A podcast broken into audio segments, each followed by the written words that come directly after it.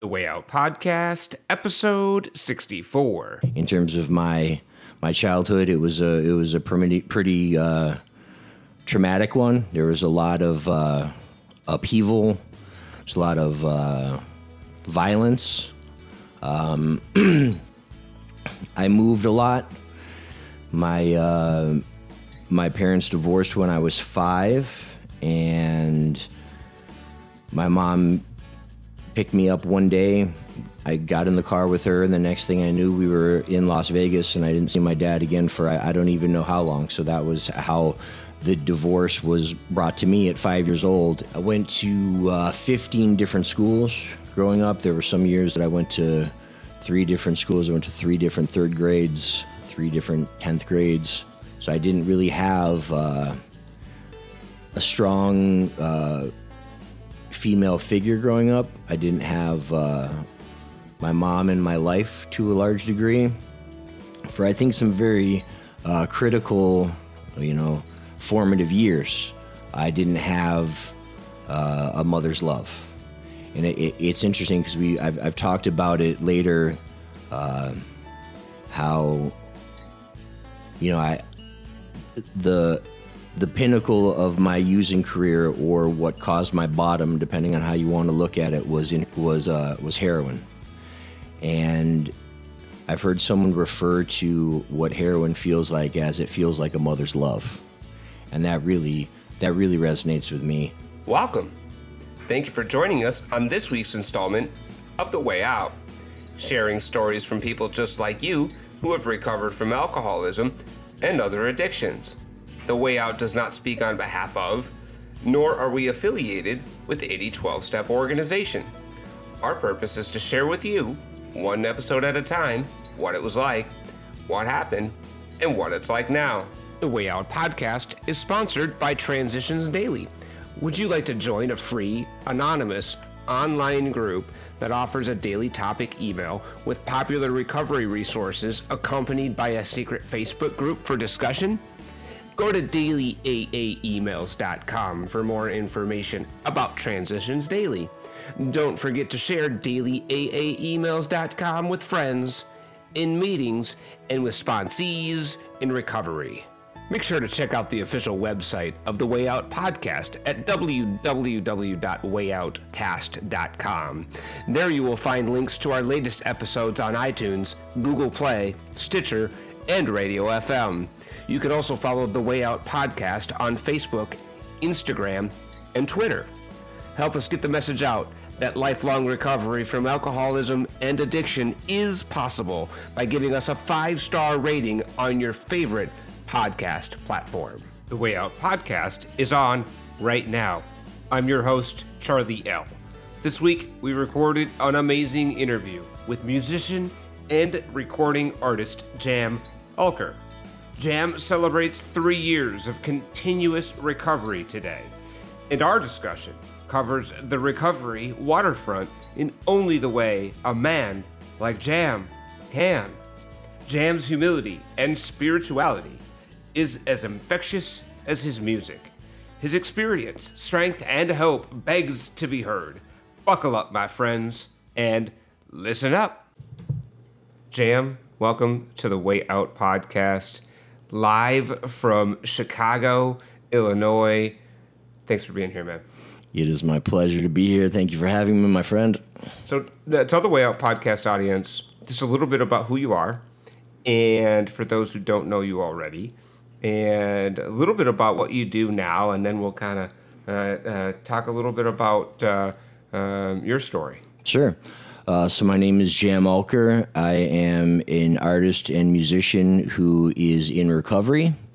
Uh, my path and my mission in life these days is to use uh, music as a way to help others who are not only those who are suffering with the disease of addiction, but when we get behind the disease, we find that the causes and conditions are always the trauma that's related to whatever happened coming up in your life. So I try to use music as a way to connect with others and create a uh, sort of empathic connection where they see that what they've been through, I've been through similar situations because we can relate through the music that I've been able to create and uh, and share with folks. Uh, so my path has really been about sharing my music with others and helping others to feel that connection that they're not alone with the with the struggles and the suffering that they're going through.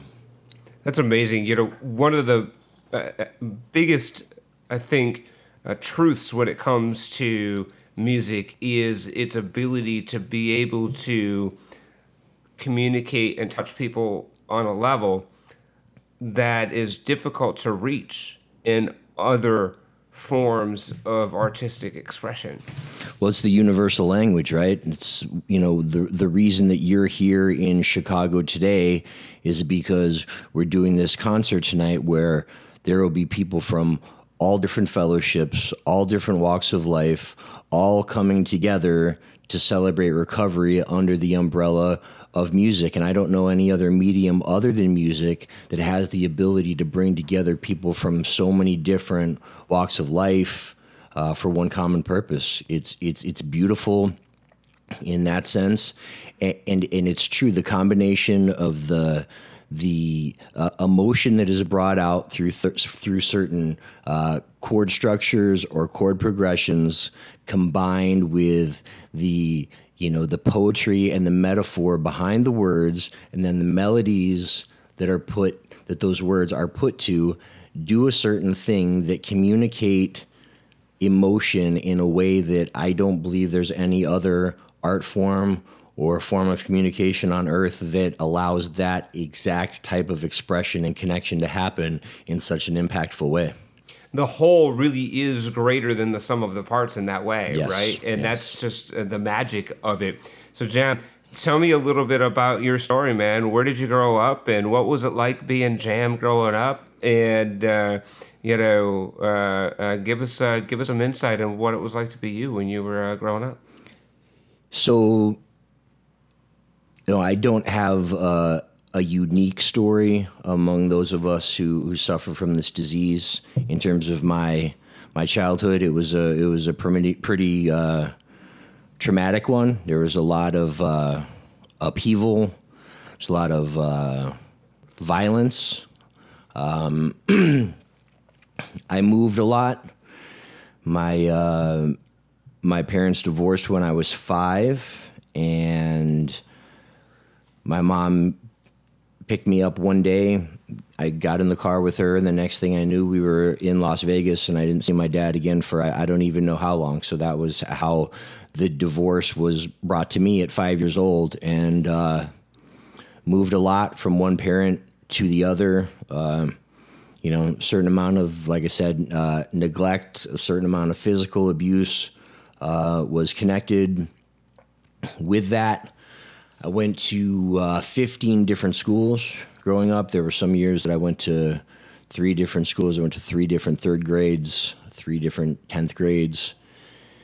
And finally, uh, yeah, that my sophomore year, I was living with my dad out in Colorado, and you know, he, he and I are very similar. And so at that age, we were not seeing eye to eye. And uh, so I ended up uh, leaving, living with him, and moving to Chicago to come live with my mom uh, sort of began a relationship with her again because in the in the previous uh, eight years to moving here to live with her, I had only seen her twice, so I didn't really have uh, a strong uh, female figure growing up. I didn't have uh, my mom in my life to a large degree for I think some very uh, critical, you know, formative years. I didn't have uh, a mother's love. And it, it, it's interesting because we I've, I've talked about it later, uh, how you know I the the pinnacle of my using career or what caused my bottom, depending on how you want to look at it, was in, was uh, was heroin, and I've heard someone refer to what heroin feels like as it feels like a mother's love, and that really that really resonates with me um, with what I didn't have as a child and what the scars and the trauma that that created inside of me and the different things that I different self-destructive behaviors through my life that I can look back on now and realize that a lot of them had to do with trying to make up for that trauma. Excuse me. And that idea of, um, you know, heroin being compared to the feeling of a mother's love is that man that hit me hard the first time that I heard that. You know, I've never heard that before, but from my experience, Jam, and, you know, and my mom died when I was 11 years old. Mm. So you, you, you, I connected with that piece of your story so intimately when you relayed that you didn't have your mother's love you know really times when you really maybe most mm-hmm. needed it right yeah and you had all of this change and all of this upheaval which i can identify with and i think a lot of people that are either in active addiction or alcoholism or in recovery mm-hmm. can definitely identify with the turmoil the upheaval the loss yeah and not having the tools at that age right right? To be able to deal with that loss mm-hmm. and grieve it, and to uh, and even people that do have a lot of support and tools struggle mightily with those things. And for you, it definitely it, it sounds like you just didn't have those tools, man. So when drugs and alcohol come into play, did that did that give you some sense of control, some sense of I can manage my feelings. I can, you know, what did drugs and alcohol do for you during this time? Yeah, so I think I was somewhat of a once I had the ability to, you know, grasp hold of my life and take responsibility for things and have some control over my life, I, I, definitely became a control freak and tried to control everything because of the lack of control growing up. So I don't think that drugs and alcohol were a way to attempt to control it. I, I look at it more as what I've learned in recovery is that control is an illusion, that I, that I control nothing. And so what I ended up doing was using drugs and alcohol to numb myself to that defeat of not being able to control everything or anything and continuing to try and continuing to run up against the wall, but still believing that maybe somehow I would figure out a different way to be able to actually control things. And then that didn't work. And then that didn't work. And so I was constantly being defeated, and drugs and alcohol became a way that I numbed myself to that defeat. Do you remember the first time you drank or used and how that made you feel? Yeah, I, I first time that I got blackout drunk, I was eight years old. Um, the first time that I smoked weed was the first time that I also did uh, cocaine. I was nine years old. Uh, almost everything else I had done by the time I was 13 or 14, uh, whether, you know, uh, mushrooms, acid. Um, you know, it was a little later on that I was uh, introduced to, to ecstasy and things like that because it wasn't really around at that time. But yeah, I had, I had done all the drug experimenting at a very early age. Uh, you know, a, lot of that had to do more with uh, with just I think a curiosity at an early age to just you know try these things that were exciting or different or taboo, and, and of course, you know you don't know. You see the older kids at that age that are experimenting with things and you think that it that it's cool and nobody knows that they're an addict until it's too late bingo right? So it was it was fun until it wasn't fun anymore. But that took a long time. So in my in my twenties, you know, playing in bands and things like that, uh, I was able to what I call party without the consequences being uh, too great, and certainly living in that lifestyle, you know, made it easier to be able to justify uh, the partying that was the rock going and roll on. lifestyle, absolutely, man. right? Sex, drugs, and rock and roll. Yeah, so.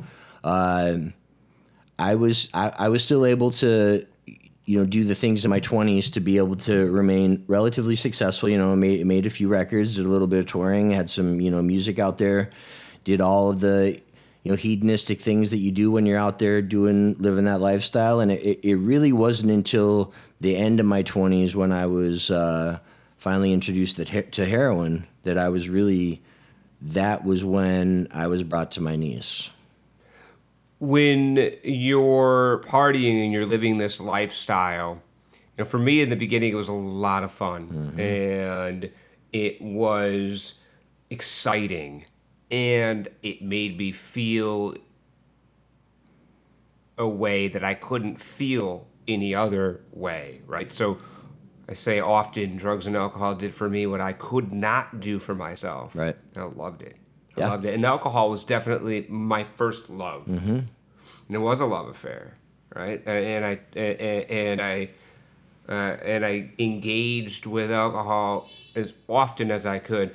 Being younger, alcohol was harder to get, Hmm. right? So drugs were, Mm-hmm. you know, weed and other things were much much easier to get. My next door neighbor was a dealer, Right. Mm-hmm. Right, I could get anything I wanted from him at a moment's notice. Yeah. it, you know, it was a lot more difficult to get alcohol in my teens, right? Um, and that switched obviously as you Sure. get older. There's a liquor store and a bar everywhere, right? So uh, it, it definitely came back to that.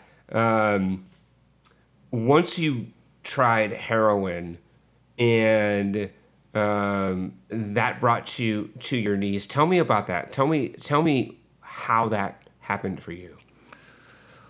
Well, it was a progression, right? Just like you were talking about it. At first, it's fun. I mean, I, I, I did it and I kept doing it because I loved it. I love the way it felt. See, Did you have a, a, an idea when you first did it that this might not be good, that this might- not be a good idea? Because I, I remember certain times when I would do things, right? And, way, way, way back in the back of my head, you know, I, I knew I probably shouldn't be doing this. I felt very similar to the giant Oreo shake I had last mm. night at Fellowship mm-hmm. Jam. Very similar. Yeah, yeah. I probably shouldn't be doing this, mm-hmm. but I want to in the worst way. we're addicts, right? We're alcoholics. We do those things. It was, it- it's, those things were exciting to me when I was eight years old. Should I not be doing it? Yeah. So I'm going to do it. When I'm nine years old, should I not be doing it? Yeah. That's so I'm going to do it. And then, you know, deciding in high school, you know what? I'm gonna go, you know, move into the city and I'm gonna become a rock star. Is that like the best vocational decision? No, I'm gonna do it. And all of these things that I was was doing were working out for me. I was living this lifestyle, and for the most part, the lifestyle was working out for me. And I and I made some money. And then after doing the music thing, I started a record label, and you know, being out there making music, I started a record label. Uh, I built my own recording studio, and these things were going well. And I was partying the whole time that I was doing it. Now I hadn't been introduced to heroin yet, but if it was you know going out at night and doing cocaine and drinking, or you know ecstasy every now and then, or a- any of these other things, I was doing them, and I wasn't ending up homeless. Now that doesn't make me a better addict than the next guy. I'm just saying that I was able to function at that point with what I was doing. So even though maybe there are people who, oh, I can't do this, my ego at that point was so big that I believed I could do anything and I could get away with it. So when I was finally introduced to heroin, my ego was so inflated and so overblown, and I had money at that point, and I had done all of these things, and I was feeling myself, and I just thought that I could hang out and party like that with that like I could with anything else. And God was I wrong.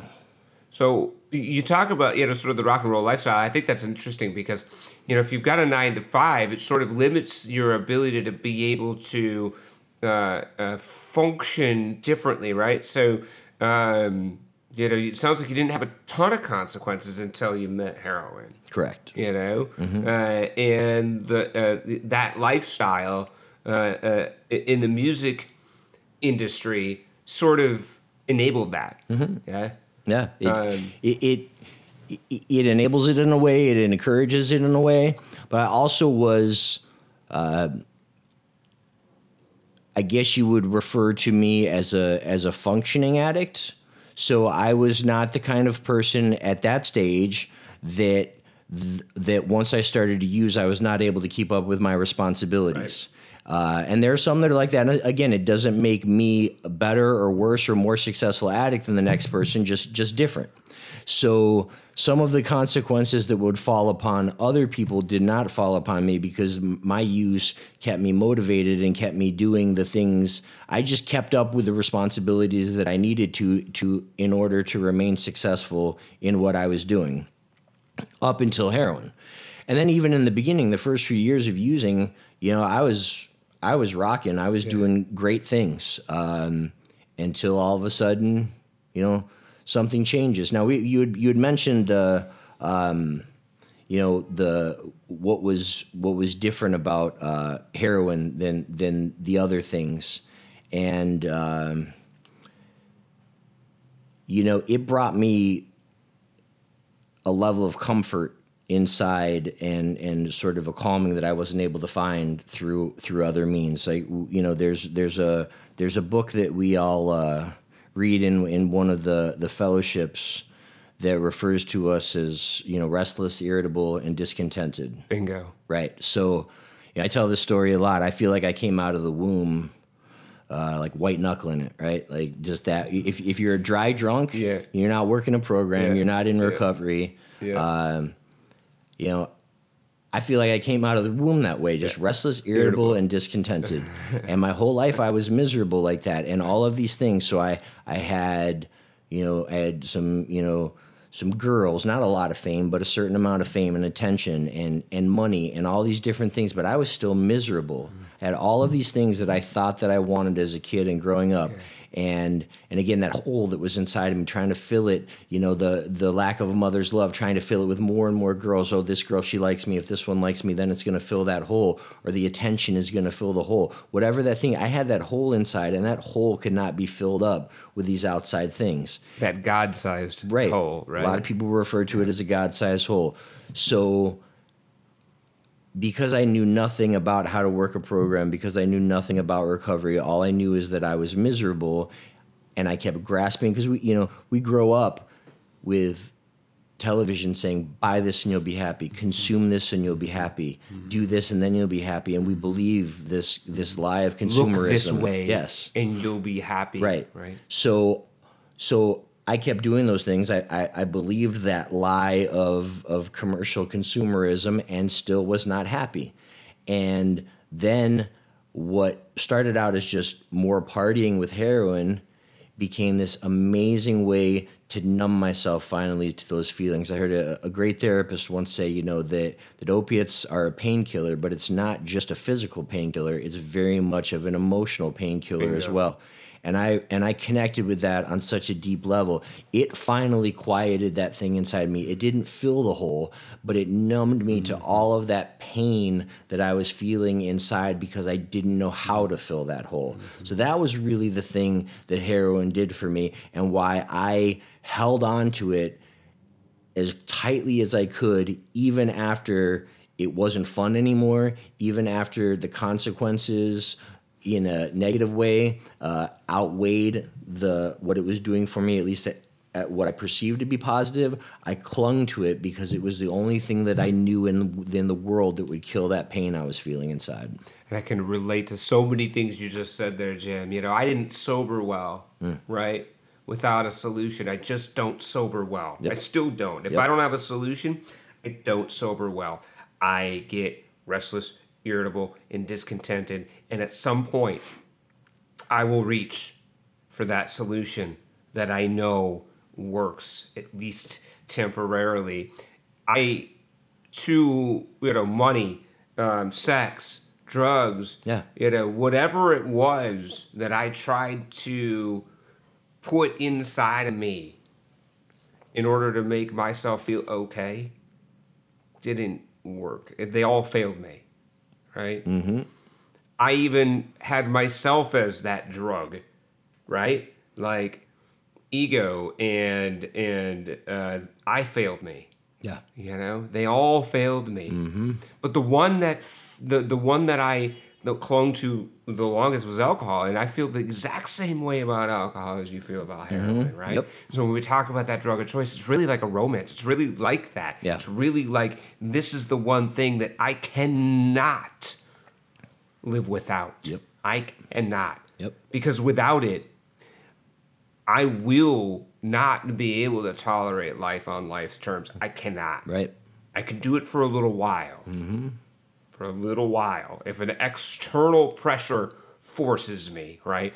Uh, work or um, uh, a relationship or um, uh, the threat of losing my kids or whatever it is, there can be an external source that can force me to live without it for a period of time. But I will find a way Right. I, to justify getting that back into my life. It's so I will find a way. So help Yeah. me God. Without a solution, I will find a way to Yeah. get that right back into my life. You, you mentioned that uh, that you that we cannot tolerate it, and you know, I I, I think about all of the times that I home detox myself, and in my career of using in that that detoxing from heroin is, is a very painful painful process, and I probably did it at home on my own somewhere between 50 and 100 times and it is a very physically painful process Dangerous too. dangerous. Not as dangerous as alcohol, but Right. it is dangerous. So, you know, you talk about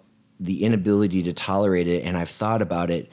My, I had a very high threshold of tolerating physical pain with the number of home detoxes I went through. But then I'd go back out into the world and would last two days, three days, four days tops because I had zero ability to tolerate the emotional pain Bingo. right? So all of that other stuff, I the the the horrible pain of a home detox, the physical pain is horrible, and I suffered through that time and time again. But as soon as I got out there into the real world and that emotional pain came, nope, I had no tolerance for the emotional pain.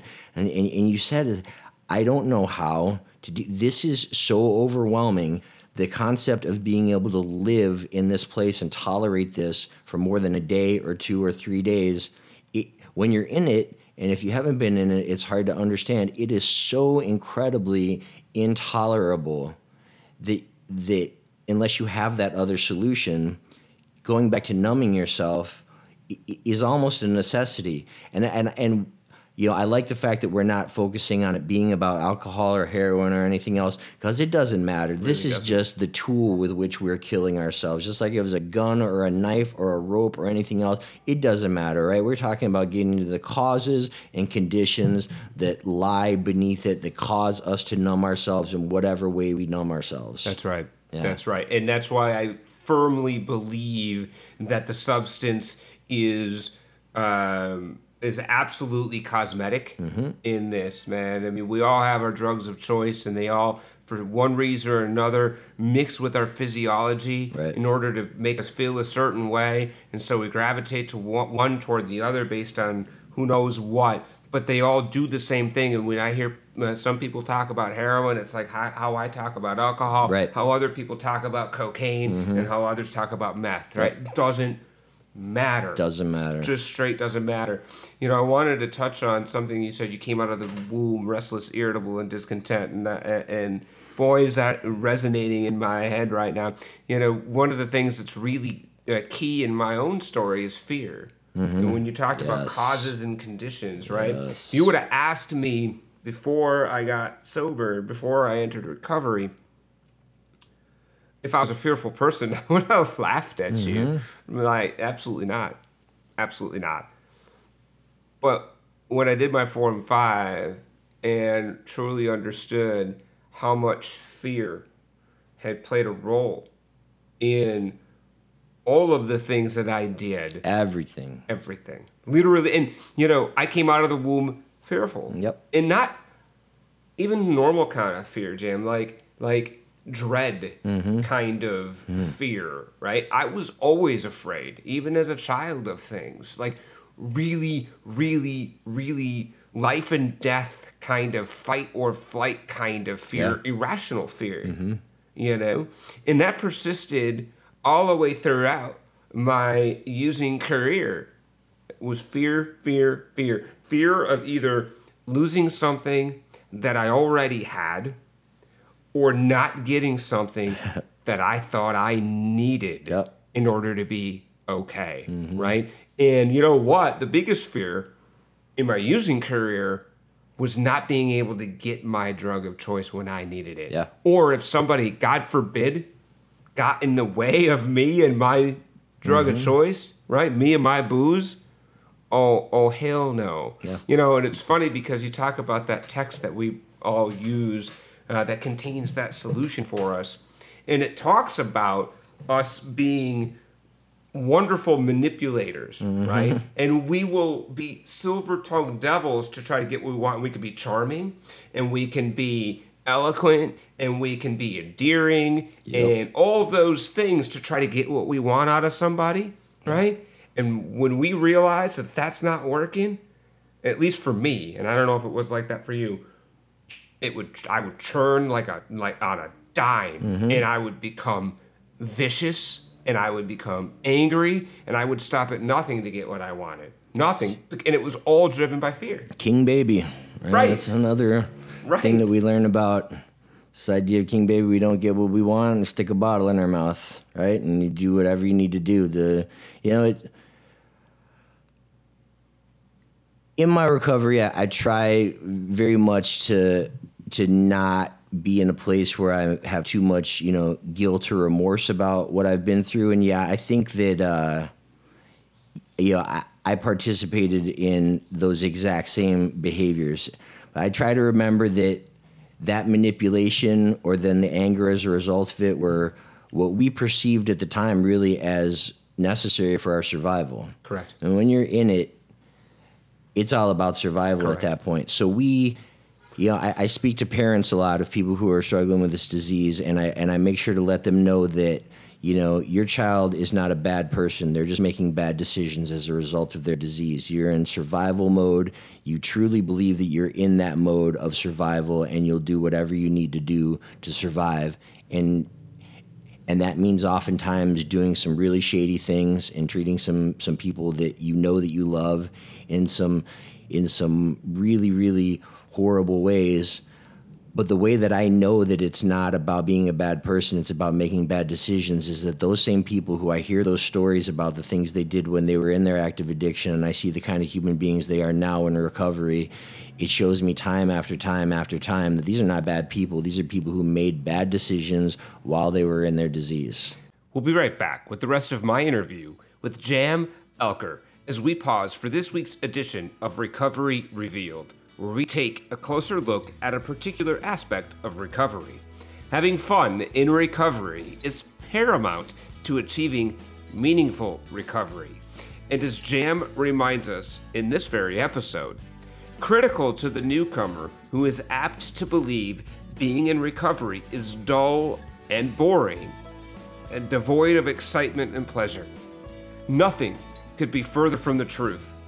Everyday life begins to take on new meaning for us as we work the principles of this program into our daily lives, which begins to light up our lives in a way we never have quite experienced before recovery.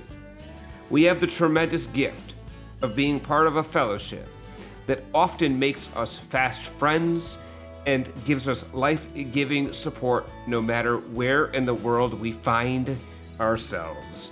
I cannot begin to express the healing that takes place within us when we allow ourselves to be loved by our fellows in the recovery community. A much needed salve for our open wounds in early recovery. No more evident was the power of the love of the fellowship than yesterday. As I arrived into Chicago knowing but one person, upon walking into the rooms of the fellowship here in this great city, I was welcomed with open arms by a loving group of recovering addicts and alcoholics, blessed to take part in a powerful meeting and join my new friends in fellowship afterward. I honestly don't think I've had a better time in fellowship than I did last night, and my heart is full of gratitude for a God of my understanding that allowed me to take the emotional risk, to be vulnerable to a group of people I hadn't yet met, and rewarding me in a way I have honest to goodness trouble putting into words in a way that does justice to just how amazing it feels to love and be loved. These friends will be rocking their socks off at a call to arms, second annual benefit for the Recovery House tonight at 7 p.m. here in Chicago at the Latvian. I urge anyone in the greater Chicagoland area to come out and support this wonderful cause and show that we can indeed have an absolute blast in recovery. Now back to the second half of my interview with none other than Jam Alker. Listen up. I have a great friend who's a therapist who specializes in addiction treatment, and she said that she's heard it explained for those who don't understand addiction to imagine that someone is hen- holding your head underwater and you're about to run out of air, and the struggle that you will go through because you know if you don't get that air, you're going to die. When we're in it, that is how it feels. What happened is I had. Uh, a lot of success. I had a lot of money, and then all of a sudden it started to go away. Or I kind of doubled down on the numbing behavior, and so the money was going, and then so uh, you know, two three hundred dollar a day habit was nothing at that point. Then it started to become something, and I slowly started to lose everything, uh, losing property. Uh, selling off my studio equipment, the the record company went away, the recording studio went away, everything that I had started to go to the pawn shop and I really began to, to lose everything. I was in a deep hole of depression and addiction and hating my life. And, and to be honest, I all I did was numb myself on a daily basis. I went to the west side of Chicago, I picked up heroin, and I used enough knowing that that day could potentially kill me, and I didn't care. Either I was going to be high and numb for the day, or I was going to be dead and numb forever, and I didn't care which of the two it was as long as I was numb for the day. Don't forget, the way we get the message out to those who still suffer is to give this podcast a five star rating on your favorite podcast platform. Jam, I love you for saying that, man. I love you for saying that, and the reason uh, it, that's so it's so true, and it, it cannot be overstated, right? It's like physiologically, drugs and alcohol in an addict, an alcoholic, take a a a more superior place than food, mm-hmm. than sex. Yep. Then it, it, it is the Air. primary correct. Yeah. It's one, Correct. just one almost tiny step below air, but almost as important as right. air. Yeah. So if something stands in the way of that, we're going to do whatever it takes, right? Because I believe I need that. I believe it to my innermost core that I Yeah. need this. I have a great friend who's a therapist who specializes in addiction treatment, and she said that she's heard it explained for those who don't understand addiction to imagine that someone is hen- holding your head underwater and you're about to run out of air, and the struggle that you will go through because you know if you don't get that air, you're going to die. When we're in it, that is how it feels. That's an amazing analogy. I love that analogy. Great analogy. So it sounds insane. If for a person who does hasn't been through it, that sounds insane that it would be that strong of a desire. But it's the truth. That's correct. It is that strong. It is that strong. And imagine, yeah, exactly. Somebody getting in the way of that, Mm-hmm. right? Right. What you would do. Do whatever it takes. Anything it took. Yep. Anything it took. So tell me about what it took for you, Jam, in order to reach a point where you could begin to recover. You, Sure. you met heroin. You, you were managing it for a while. It sounds like fairly Yes. successfully, Yes. if we can use that as a you know uh, contradiction in terms. Mm-hmm. But nonetheless, you were managing it and still being able to you know do some of the things that you wanted to do in your career and other things. Um, when did you stop being able to manage it which you know is that that step one right like our lives became unmanageable right Right. um, when did it start to become unmanageable for you and and, and how did that parlay into, into you being able to do what it took to begin to recover Sure. So what happened is I had uh, a lot of success. I had a lot of money, and then all of a sudden it started to go away. Now I, I had gotten into doing some real estate rehabbing properties, and then the market turned in the mid two thousands, and so that started to make some of the money go away and also some of the trauma in my life got upped. And so i became even more i kind of doubled down on the numbing behavior. And so the money was going and then so uh, you know two three hundred dollar a day habit was nothing at that point then it started to become something and i slowly started to lose everything uh, losing property uh, selling off my studio equipment. The the record company went away. The recording studio went away. Everything that I had started to go to the pawn shop, and I really began to to lose everything. uh, and then I just went into a hole for a number of years, and uh, it, it's not important to get into the to the specifics of it, but I was in a deep hole of depression and addiction and hating my life, and, and to be honest I all I did was numb myself on a daily basis. I went to the west side of Chicago, I picked up heroin, and I used enough knowing that that day it could potentially kill me, and I didn't care. Either I was going to be high and numb for the day, or I was going to be dead and numb forever, and I didn't care which of the two it was as long as I was numb for the day. That went on for several years. Uh, then, you know, there were ups and downs. Of course, it wasn't all just complete uh, horror. My my wife uh, stuck with me through it, which was amazing. Uh, I, I, got a job, just a, a, regular job that I that I hated, working for the man, and just paying you know making enough. Had a small period of uh, of recovery for a few months, not working a program. Really, not even recovery. I was abstaining. Uh, got a job, then believed I could start doing a little bit here and there, as like you know, use like a gentleman, and then that started me back up for several years. And it was I got on uh, a Suboxone maintenance plan that I would go on and off of, using about seventy percent of the time, Suboxone maybe thirty percent of the time. Then in that process, I would kept, you know, I'm going to finally stop. And this is when I went through the 50 home detoxes, sure that this would be the last one. Then I'd go into the real world for a day or two and couldn't deal with it. Then my wife got pregnant. So I was so happy for the obvious reasons of having a child. Right. On top of that, I was like, there's no way I'm going to use anymore once I have a kid. It was the final line in the sand. Again, not having worked a program, not knowing that those types of things don't actually make you stop. These, these external, right, right. So still thinking that I, okay, this was going to be the thing That's that would right. get me to stop. Right. Okay, great. So once I have a kid, for sure I'll stop. Right, right. So child was born. Again, I'm working a regular day job at this point, uh, hating my life. I get two weeks off to be able to be home in the in in the bubble of of having a newborn. My wife and I and my child are there for those two weeks. I've detoxed. I've got it out of my system. Um, I'm sort of you know finishing up uh, withdrawing and going through the detox. Everything. My my child is born. Those two weeks, I'm going to be cleaned up. Everything's going to be great. Start a new life. So after two weeks, I went back to work. Uh, I lasted three days back in the regular world. On the fourth day of work, I sat in my car, realizing that I had no idea how to live anymore without being high. And sat in my car for about two hour two hours, screaming, punching the steering wheel, crying. Uh, I can't use anymore. I have a kid now. There's no way that I can do this.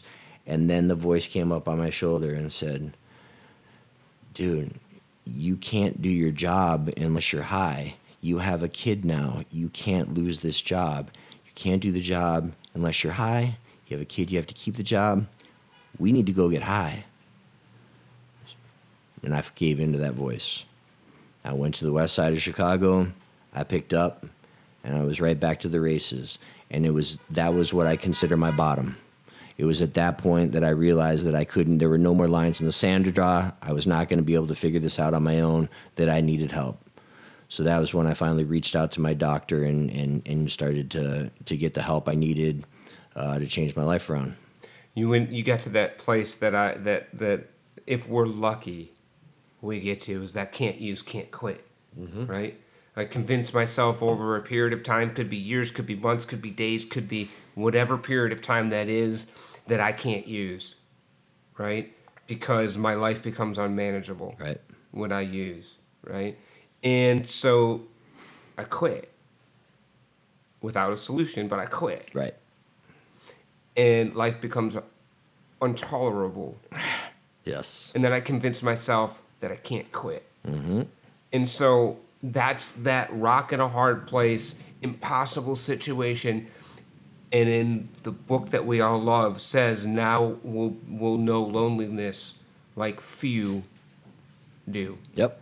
Now we'll know true despair like only few Mm-hmm. really, really do.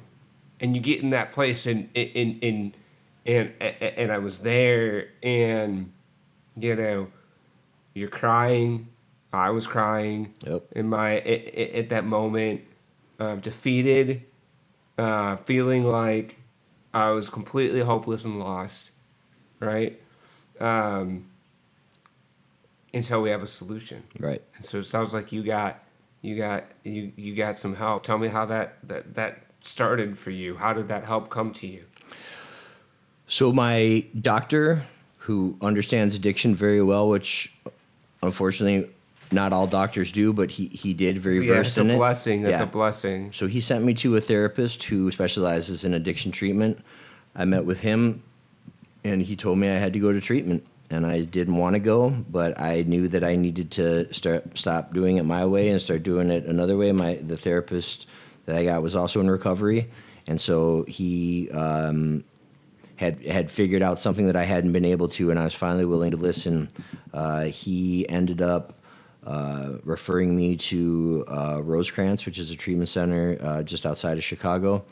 I went to a 30 day program at uh, at Rosecrance, and when I showed up, I often say this that I was finally willing to shut up and listen to what the adults had to say because I had clearly not been able to figure it out on my own. I was introduced to this wonderful book that we all talk about.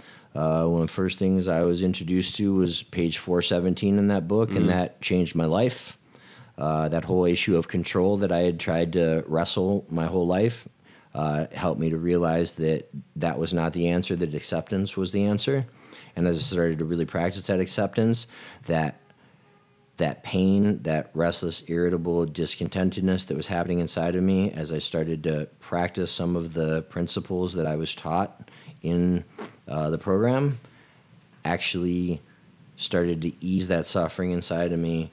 And I- don't think that that, the way that I look at it is not that that hole has been closed or will ever be closed, but I'm able to sit with it and be okay with the fact that this hole exists and I have the tools to be able to be okay with the fact that this is just a part of my story and who I am.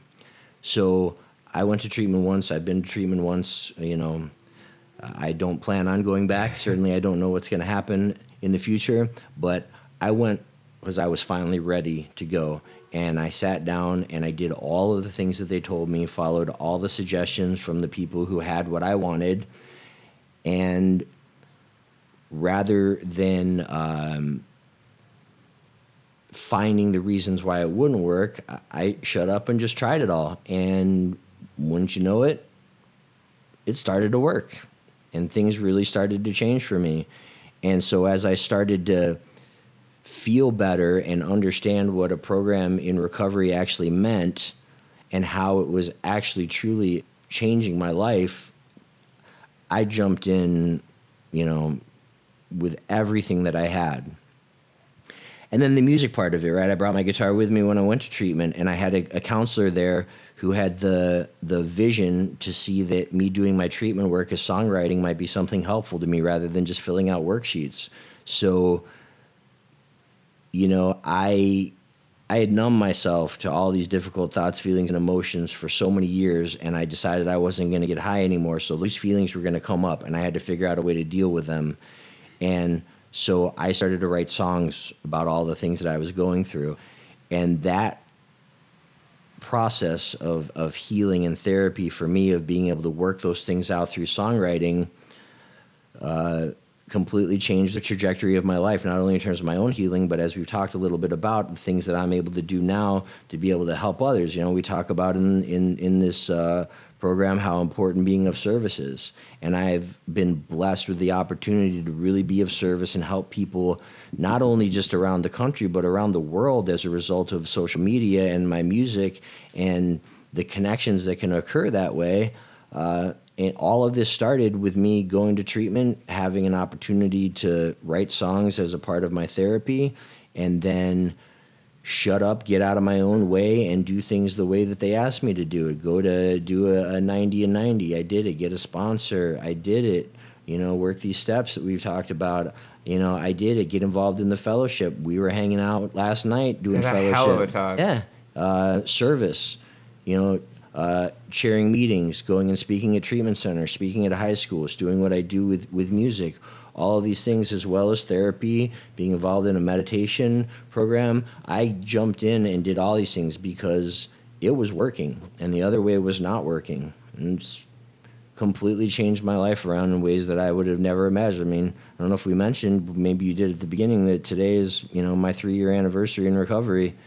And what an amazing three years it's been. It's amazing. It's a it's a it's an absolute one hundred percent unadulterated miracle. Miracle. It is. It just is. Yes. And so congratulations on three years. I can't Thank even uh, begin to uh, explain the um, the glow that comes from this man right now Yes. when he's got his three years of, of recovery. And one of the things that you said that I think is so imperative and so true in my own recovery is the action piece, Everything. right? So it wasn't about waxing poetically about steps. Yes. It wasn't about trying to have a power share at a meeting and mm-hmm. feeling like a recovery big dog and trying to become famous in an anonymous program. Right. It was about doing the things that other people did who had what I wanted. Yes.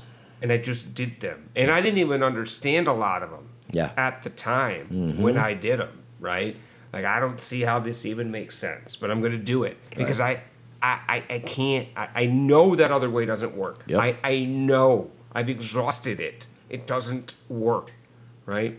It left me broken, miserable, and in a place I never, ever, ever want to be again, right? So I'm going to try this other way, even though it doesn't make sense all the way, even though I feel a little goofy being on my knees in the morning and at night, mm-hmm. right? Even though these things feel a little awkward. A, a great friend of mine in my home group always says it's like pet a cat backwards. you know, it feels like that, right? And but then I get to judge it the results, Right. and that's what I love about Joe and Charlie. I listen to Joe and Charlie, and they always say, "Don't judge the process, judge the results." Yes. Right? Yeah. Just do these things. Right. Right? And then you can be a great judge of the result if mm-hmm. you do these things to the best of your ability. Right? Yeah. And things will start changing. Mm-hmm. And you'll begin to realize all these things that you started doing that didn't make sense were a collection of spiritual activities Right. that are designed to create a sense of wellness and acceptance within ourselves, Mm-hmm. right? And establish a connection with a power greater than ourselves, Yes. a God of our own understanding. Yes. And that power, that connection allows us to be able to, at least me, allows me to be able to live on life on life's terms one day at a time. Right. Okay. And, and I think that I, I I so on the same page with you that on that and the only the thing that I want to add to that that is important for you know uh, for me to remember is that I have to do those things and I have to not be doing them because I'm expecting a certain result because that'll ruin it every time. Because then I'm going to get disappointed. I'm going to start getting resentments again. Just do it. Do it with with no intention set for it to turn out one way or the other, but just doing it. I don't know what it is, but it happens. But as soon as I'm like, okay, now I need to do this because it's going to turn out like this. Nope. It, for whatever reason, the universe has set it up so that it doesn't work that way. That's true. Right? It's this true. ultimate cosmic Correct. joke. Like, go ahead and try to plan it. It's that whole control is an illusion. Go ahead, do this with a plan of it turning out that way. Let me just laugh at you when you try to, you know, do it for me. Right. Just just do the next. That's why that simplicity of do the next right thing. You know, follow along with the people you know who have what you want. Do what they're doing. Don't worry about the results, and it just happens. Leave the results up to the God of your understanding, your higher power. Yep. Leave those results up mm-hmm. to that Right. right? And I focus on the action. Yep. And that's such an important facet. So I'm glad you said that because it isn't about building an expectation that you know if I do this I'm going to get this. It's mm-hmm. not about what I get. It's Right. about what I give. Yep. Okay? I don't concern myself nearly as much today with what I'm going to get, Yeah. but I do concern myself a whole lot more with what I'm going to give. Mm-hmm. What can I give to you? Yeah. Right? Because that's what I believe the God of my understanding wants me to do. Mm-hmm. Wants me to be of maximum service to the people around me. And if I do that, then you know the rest of it sort of takes care of itself, Yes. right? Mm-hmm. And it's it's strange, you know, it's that that concept of you know, is there true altruism? Because if you are engaging in what the concept of true altruism is, you get so much in return when you're not expecting anything in return. So then the question is, well, then you are getting something in return. So are you really not doing it wanting something in return? But that doesn't necessarily matter. What matter for me anyway, what matters is I just keep doing things for people. And I know that person can't do anything to pay me back. And then this bigger thing is the thing that pays me back. Right. I don't want that person to give me anything in return for the things I'm helping them with because I'm getting these rewards spiritually. It's keeping me spiritually fit. It's keeping me in a place that all of the money, all of the fame, all of the girls, all of the other bull that I thought was going to make me happy, none of that ever made me happy. But this thing, giving to those who I know can do nothing in return for me, gives me so much peace, serenity, happiness, uh, purpose in my life in a way that I never thought was going to be possible. That's everything. It is the secret to life. It absolutely is 100% that secret. And if I can uh, instill that in every facet of my life, then it literally changes everything. You know, I, I, I always say that the God of my understanding didn't change the world. The God of my understanding, by virtue of me establishing a connection, clearing out the wreckage, right, and being able to connect with the God of my understanding through a series of simple but very powerful actions on a daily basis allows me to be able to be of maximum service to those people, right? So, uh, and the God of my understanding changes me. Yeah. That's the that's the secret, right? Like, it he doesn't change the world. The world's still the same. Bad shit still happens, right? Mm-hmm. But I change. Yeah. And because I change, what I put out into the world is different. Yeah. So what get, gets reflected back to me mm-hmm. is different, right? Absolutely. That's that's the miracle mm-hmm. of it, right? Mm-hmm. And if I can do that on a daily basis, then my relationships change, Yes. and the people around me benefit. And so there's this sort of ripple effect. It really is. That goes Yeah. on, right? You talked about acceptance. I love it. I repeated it like Rain Man. Yeah. Like the first 60 days of my recovery. Well, six months, let's be honest. Yes. It was like everything to me. Yes. Everything. It brought like this sense of calm and peace. Yes. And I, you know, still know it by heart because I still repeat it when I need it. Mm-hmm. And it helps. When nothing else worked, that worked Yep. you know and so i i recommend that for as a tool for you guys uh, if you're feeling restless irritable and discontent page 417 of our favorite um, uh, book that's big is really really really special. It's my jam. it is. It really really is. It's great. speaking of jam we are going to jam later on this afternoon Yes, at uh, uh, the latvian and uh, it's going to be an amazing benefit. Uh, so talk a little bit more about that uh, jam if you would um, here's your time to uh, um, to uh, uh, you've got uh, you've got 10 minutes to do whatever you want All right. So the uh, this is the second annual benefit for the Recovery House here in Chicago. I did one a year ago to help raise money for this club that uh, you know houses meetings of all the different fellowships and, and also meditation meetings and is just a place that provides support and services for addicts and alcoholics and in an amazing way. It's a place that when I came out of treatment, uh, I did a lot of my first 90 meetings in 90 days there. It's a place that I call home. Uh, it is definitely a place that helped save my life. Uh, there was a, a, financial issue there last year. I started thinking, man, I wish there was something more I could do than just put you know five bucks in the tray. I was like, wait a minute, I can put on a benefit concert. There is something else I can do. So we did one last year and it was successful.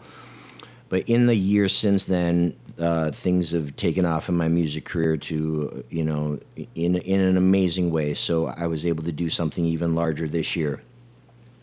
So what we did is uh, we rented a we rented a hall to be able to make it a completely sober event. I uh, brought in some of the most amazing musicians in recovery from around the country. I've got uh, Joe Nestor coming in from Florida and Rem, Rem One, who's a hip hop artist coming in from Baltimore. All, all folks in recovery. Uh, my good friend Jordan Rice from here in Chicago is going to be performing as well. Uh, we rented the hall. We've uh, made it a, another benefit for Recovery House. Everyone is getting together tonight for us to celebrate recovery through live music. There, there are a lot of events, uh, recovery events that are you know dances or banquets or raves or things like that. But there's not a lot of live music uh, venues that are completely sober. So that was something else that was important to me was to be able to create these opportunities for people who like live music to have sober events. So we created this event. I wanted to do it tonight because it worked out this year that my three year anniversary was on a Saturday night. We were talking about doing the benefit in October. All of these uh, stars sort of aligned, and we brought the thing together. Uh, I also wanted to figure out a way to get people who are early in recovery to come out and be a part of this event there there are so many people who I hear are first coming into the rooms who have this illusion that we don't have fun in recovery, that there's nothing to do, that life is over if you're not going out drinking or getting high anymore.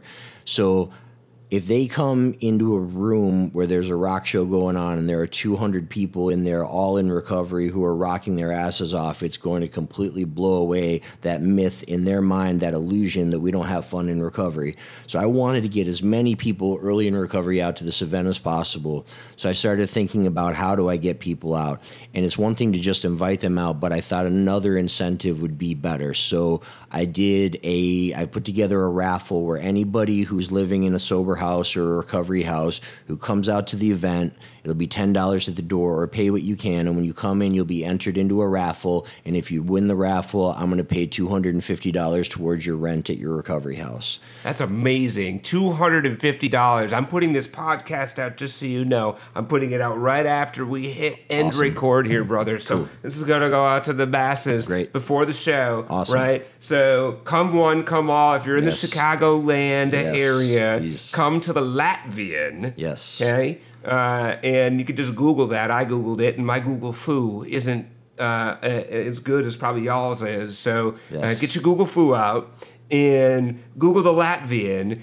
and we've got Jam Alker and Rem One and Joe Nestor yes. and who else? Special Gut, guest. Gutter Souls is going to be there. Ah. Rem One is going to be there. Jordan, myself, Joe Nestor, who's an amazing artist. Uh, you can also find the information on my website, which is my name, jamalker.com, J A M A L K E R.com. On the event page, you'll see the information for the show tonight if you're interested in coming out.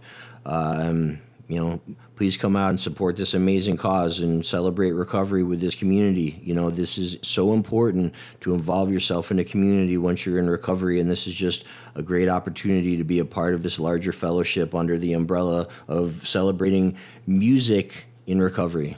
And I'm definitely going to be putting that in the show notes, jamalker.com.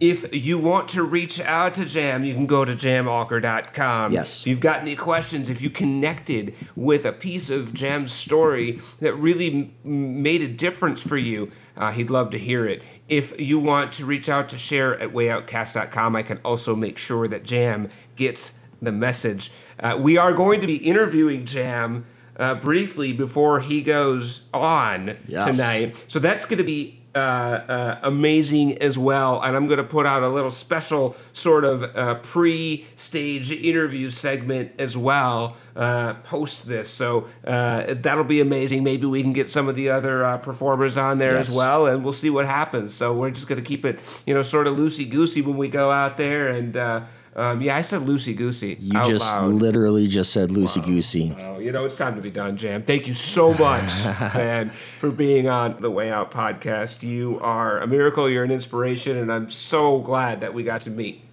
I'm grateful and honored to be here. Thank you for having me, my friend. Peace out, brother. Peace. Thank you for being a part of The Way Out, where we share stories from people just like you who have recovered from alcoholism and other addictions.